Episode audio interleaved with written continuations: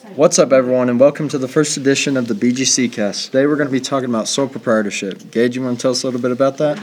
Yeah, man. Um, sole proprietorship. It's well, um, technically when one person who owns a small business all like all on their own.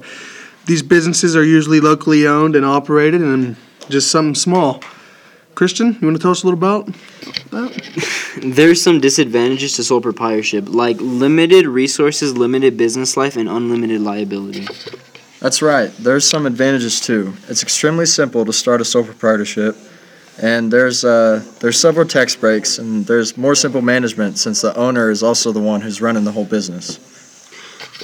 Real examples of sole proprietorship are like a land scraper can work alone or with a small team for projects in small businesses.